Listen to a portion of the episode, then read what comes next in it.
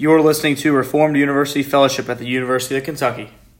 Here at RUF, we believe that you are never so good that you are beyond the need of God's grace, and you are never so bad that you are beyond the reach of God's grace. For more information, check us out at ruf.org backslash UK or on Instagram at UKRUF. Thanks so much for listening. He was in one of the cities. There came a man full of leprosy. And when he saw Jesus, he fell on his face and begged him, Lord, if you will, you can make me clean. And Jesus stretched out his hand and touched him, saying, I will, be clean.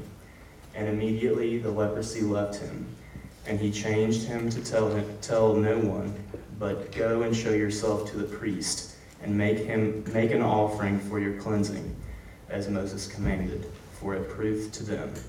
But now, even more, the report about him went abroad, and great crowds gathered to hear him and to be healed of their infirmities but he would withdraw to desolate places and pray.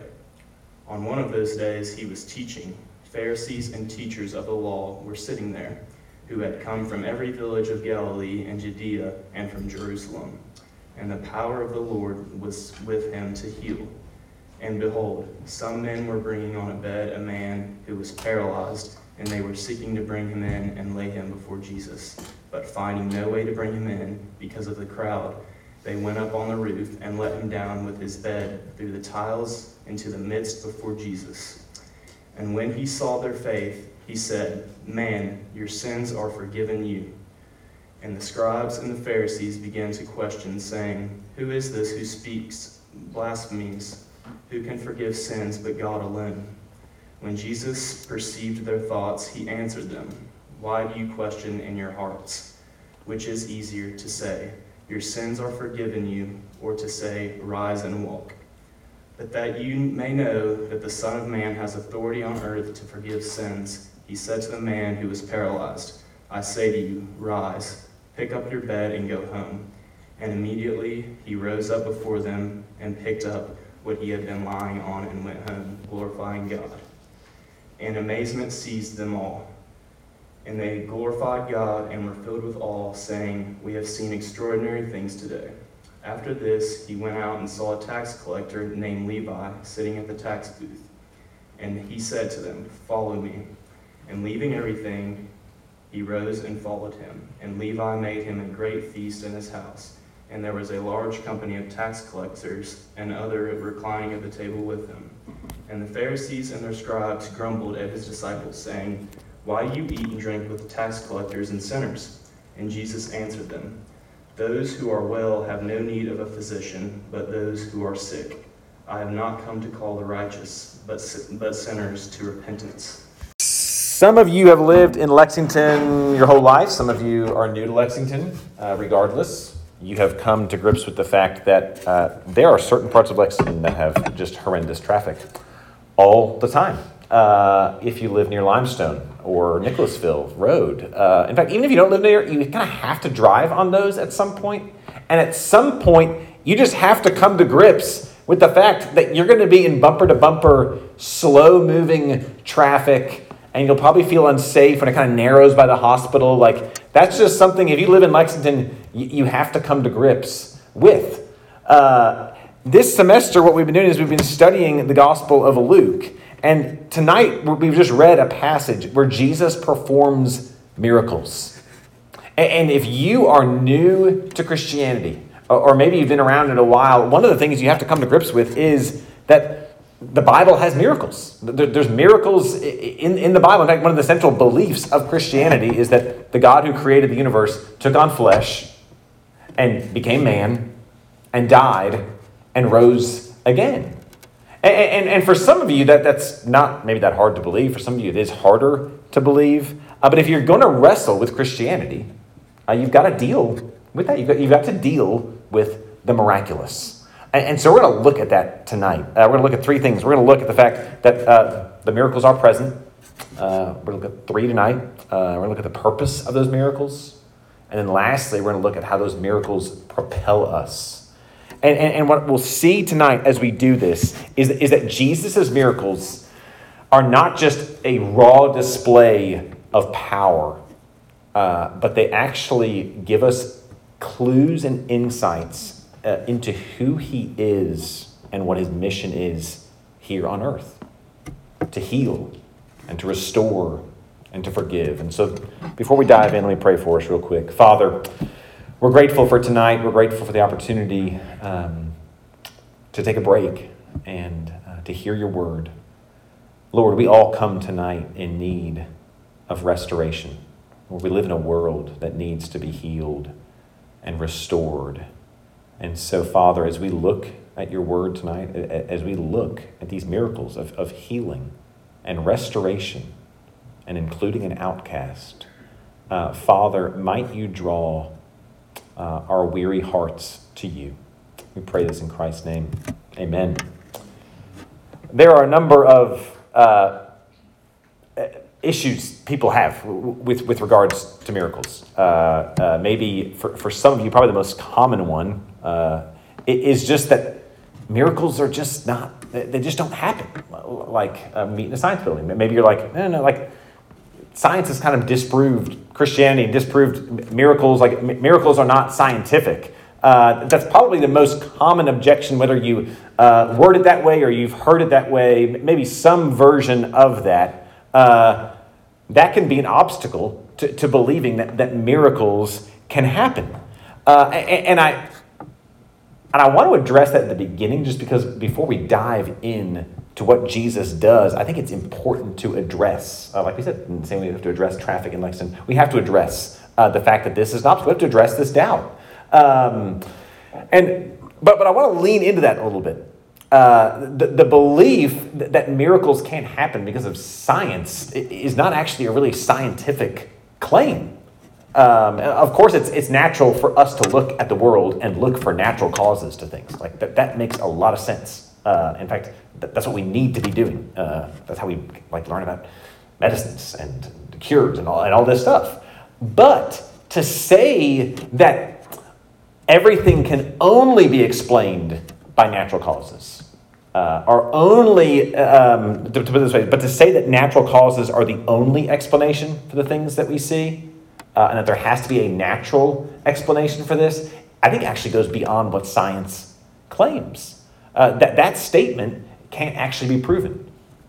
To, to say that only natural uh, explanations can explain everything, or, or, natural causes can explain everything, actually, we can't scientifically prove that statement. There's a philosophy professor at Notre Dame by the name of Alvin Plantinga. And he has this great illustration of this. He says, Imagine a drunk guy walking out of a bar and he drops his keys in the alley.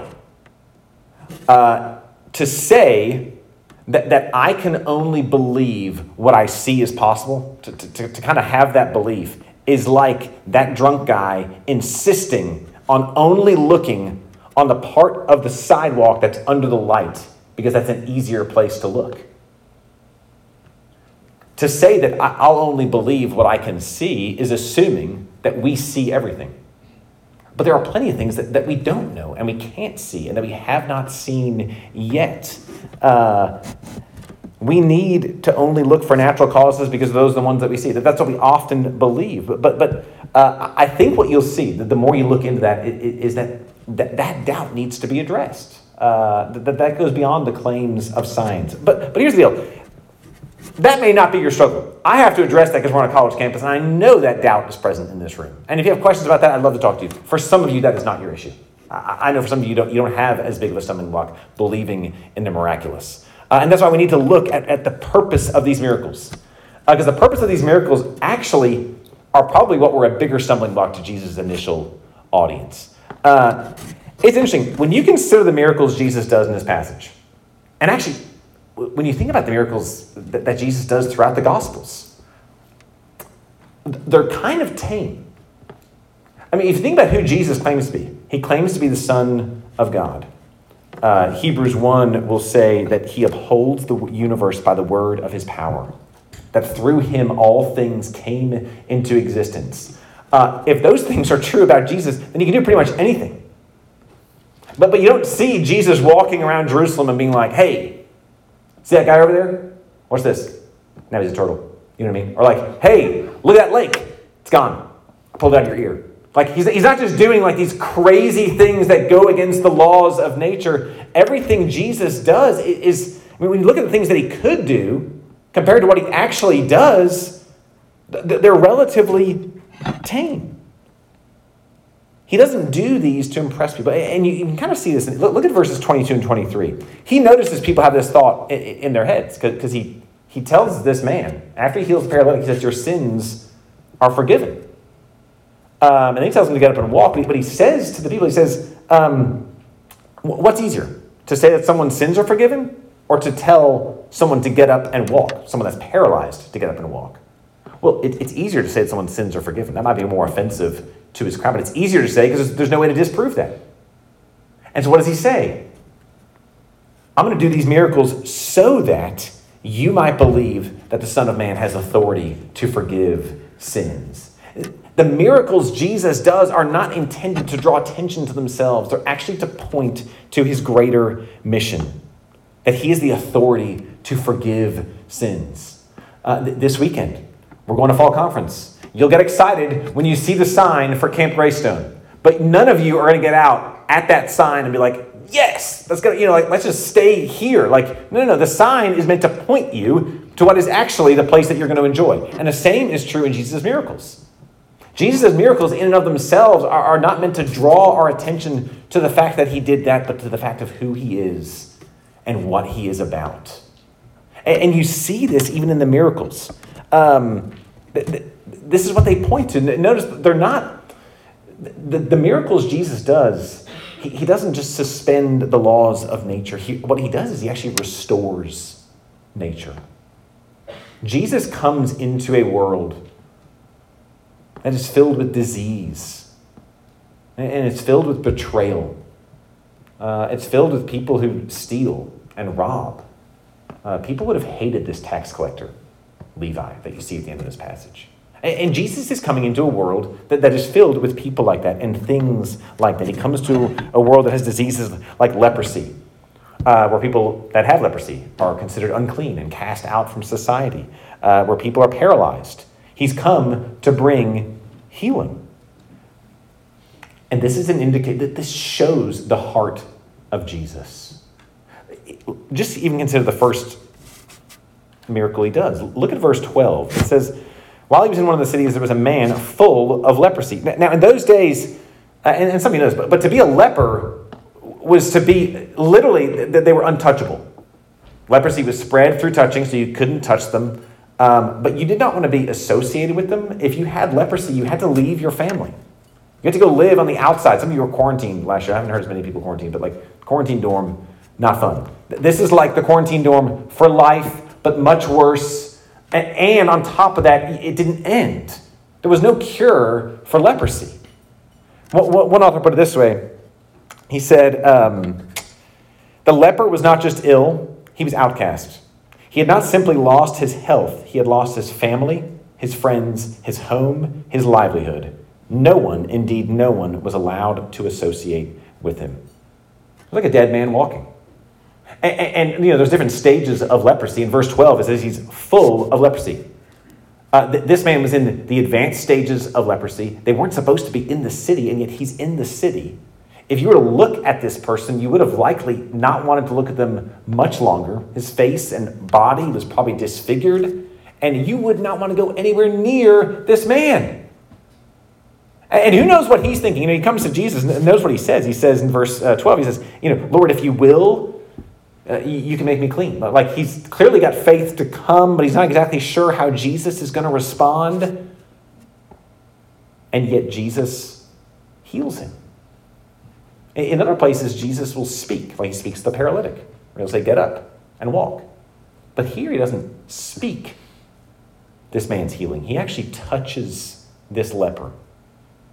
And merely touching a leper could make someone unclean. It would make you ceremonially unclean. If you were a priest or a rabbi, you wouldn't even think about touching a leper in those days. Jesus touches this man and makes him heal. For the first time in history, someone who was clean, who was healthy, touched someone with leprosy. And rather than getting their leprosy, the person with leprosy received healing.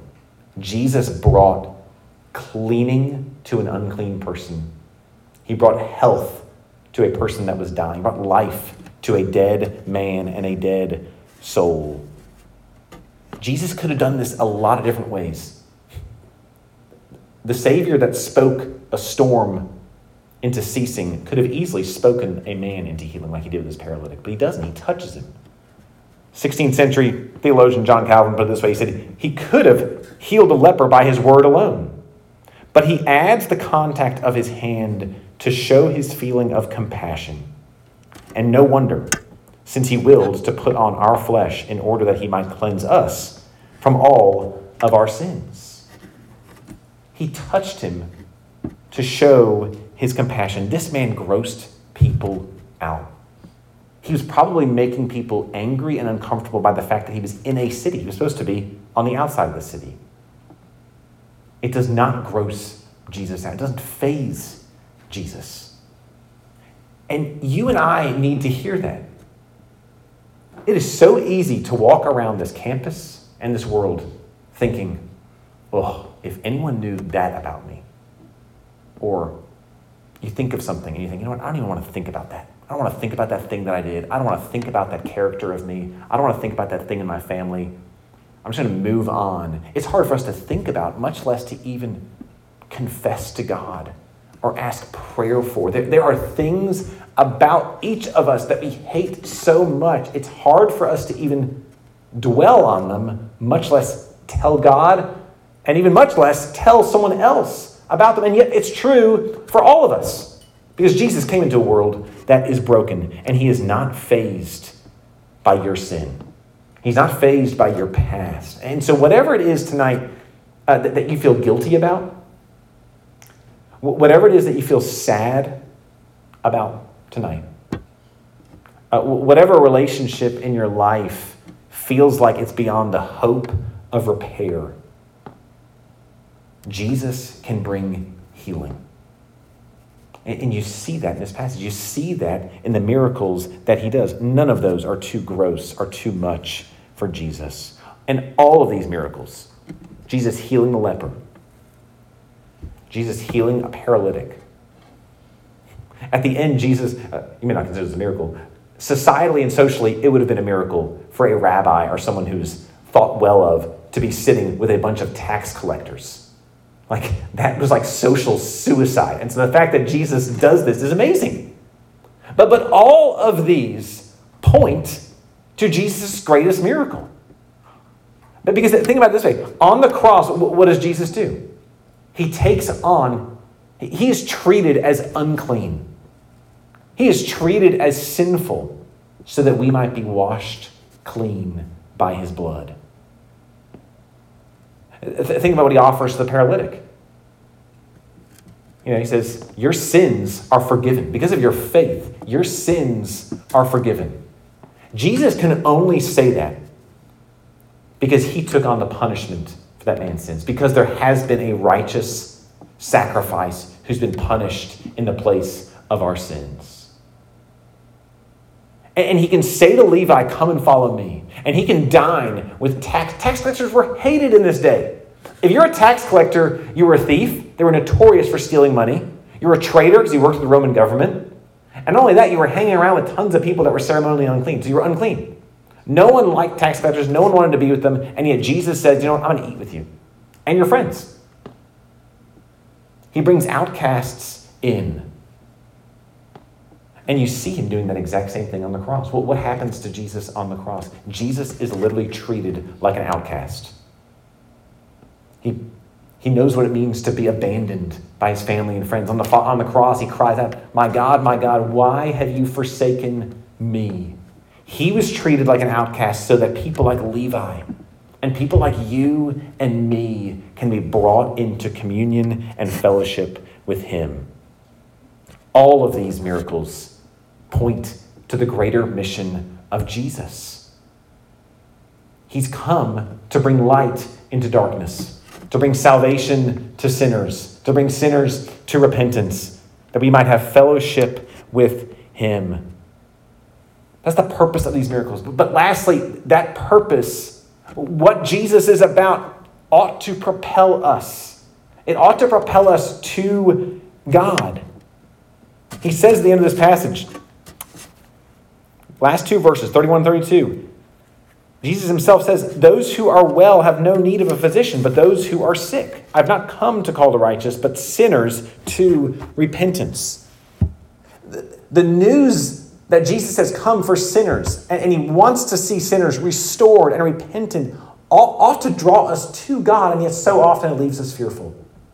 Uh, imagine uh, you go home uh, tonight and you start uh, coughing up blood. That would be kind of unsettling. Uh, it would be kind of insane and crazy if someone told you, like, um, guess what, you know, I'm coughing up blood, man, I've got to go to the pharmacy or to the grocery store and get some better soap. It is getting all over my arms, and you get like some better laundry detergent. Like, you'd be like, well, yeah, that that I'm sure you probably do, but like, are you going to do anything about like the like? It would be crazy. It would be so dumb. Like, why are you? Yes, you should wash the blood. You should get some better soap, maybe some better lotion. But you kind of need to deal with the issue, and that is the fact that you're coughing up blood. There's something in your body that's going wrong. And yet so often we do we relate to this we relate that way to God and to our sin. We so often want to care more about the outside than our actual problem. And so for some of you, this, this, this looks like never actually admitting to God and to others that you have some things in your life that you do not like that there are some things in your life that you feel shame over. It, it might even mean that you never slow down for more than three seconds, because if you do, you'll be terrified of what you might find in the silence. And so it is impossible to get away from other people, from your phone, because it's scary. What will happen if I'm just left to my thoughts? Then I'll have to recognize there are things going on in my life that are hard, that are shameful. And so to you, the invitation is to come. To come and to come as you are and to be healed. We are foolish to act like we're not sick when we are. It would be crazy to go to a doctor and act like your biggest problem was that you have blood on your arm. And it is crazy for us to come to God and act like we don't have greater and deeper issues. And yet, so often, that is the way we come for others of, of you, this hesitancy may look more like um, maybe for some of you, you've kind of heard about God and you know about him and you know you should fit him into your life, but you still really like, there's these things that you really want to hold on to. And maybe it's things you don't want to admit. Maybe it's like things that you like, like doing, but you know you probably shouldn't be doing, and you just want to hold on to those. And, and, and so you're, you're coming, you're trying to like fit some God in your life while also at the same time trying to maintain all these other things. And you never stop to think and ask, like, how's that working out for me? How is that working out for you? My guess is not well, or it's hard. Because here's the reality if, if we're trying to bring some God into our life, we're, we're going to be aware enough that there are things about God that are true. Like, He's righteous, and He's holy, and He's good, and there's probably some things that He likes and doesn't like. Um, but if we never actually bring our whole selves to Him, we will never actually experience forgiveness. We'll never actually experience the joy of repentance and living for Him. In the same way, if I just bring some surface issues to a doctor, like, great, I'll have clean hands and clean arms, and inside I'll be dying. And, but the same thing is true of us. Jesus invites you to bring yourself, all of yourself to Him. Come to Jesus, come to the great physician, and be healed. And when this happens, it, it ought, it, it ought to actually drive us more to God. Because the, the more we do this, the more we realize, oh man, I really need Jesus. Because uh, what you'll find is that growing as a Christian means not like it's not like you look back and it's like, oh man, I used to be such a mess, but now I'm at Jesus and like, man, I'm just finding out day after day like how good I am. No, the, the more you get to know God, the more you actually see your need for Him. And the good news of the gospel actually becomes better, which will drive us to Him and propel us to Him, but it'll also propel us into the lives of others. One of my favorite images Actually, one of my favorite images in all of Scripture is these friends bringing the paralytic to their friends. Look at Im- the image of 18 and verses 18 and 19.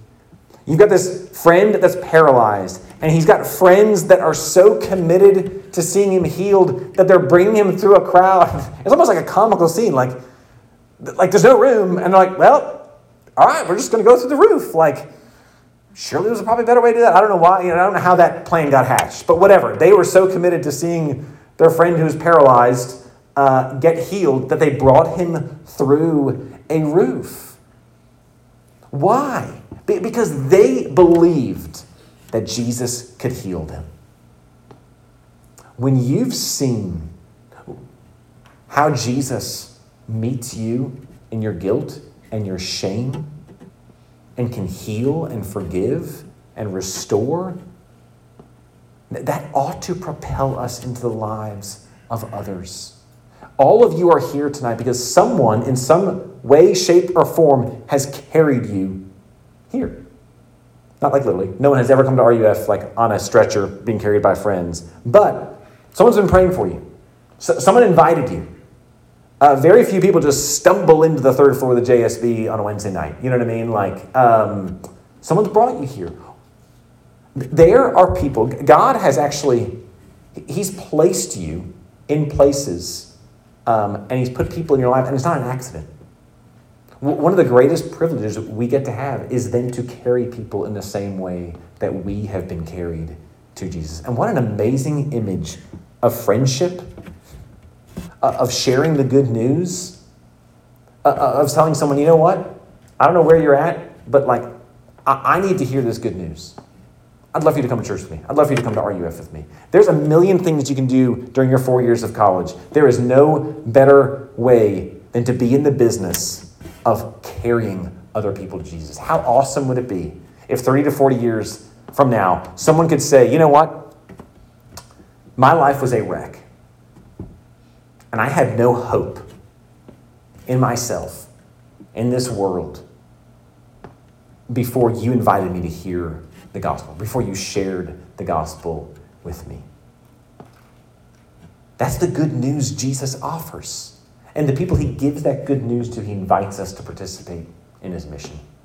That's an invitation. Let me pray for us. Father, uh, thank you, Lord, that you are not only a God who brings healing and restoration into lonely, dark, and isolated places, but Lord, those whom you heal and those whom you restore, you send as agents and ambassadors uh, of your good news into a world that so desperately needs it.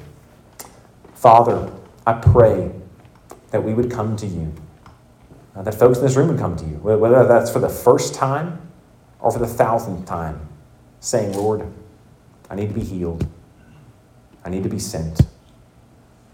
So we ask for help as we do this. We pray this in Christ's name.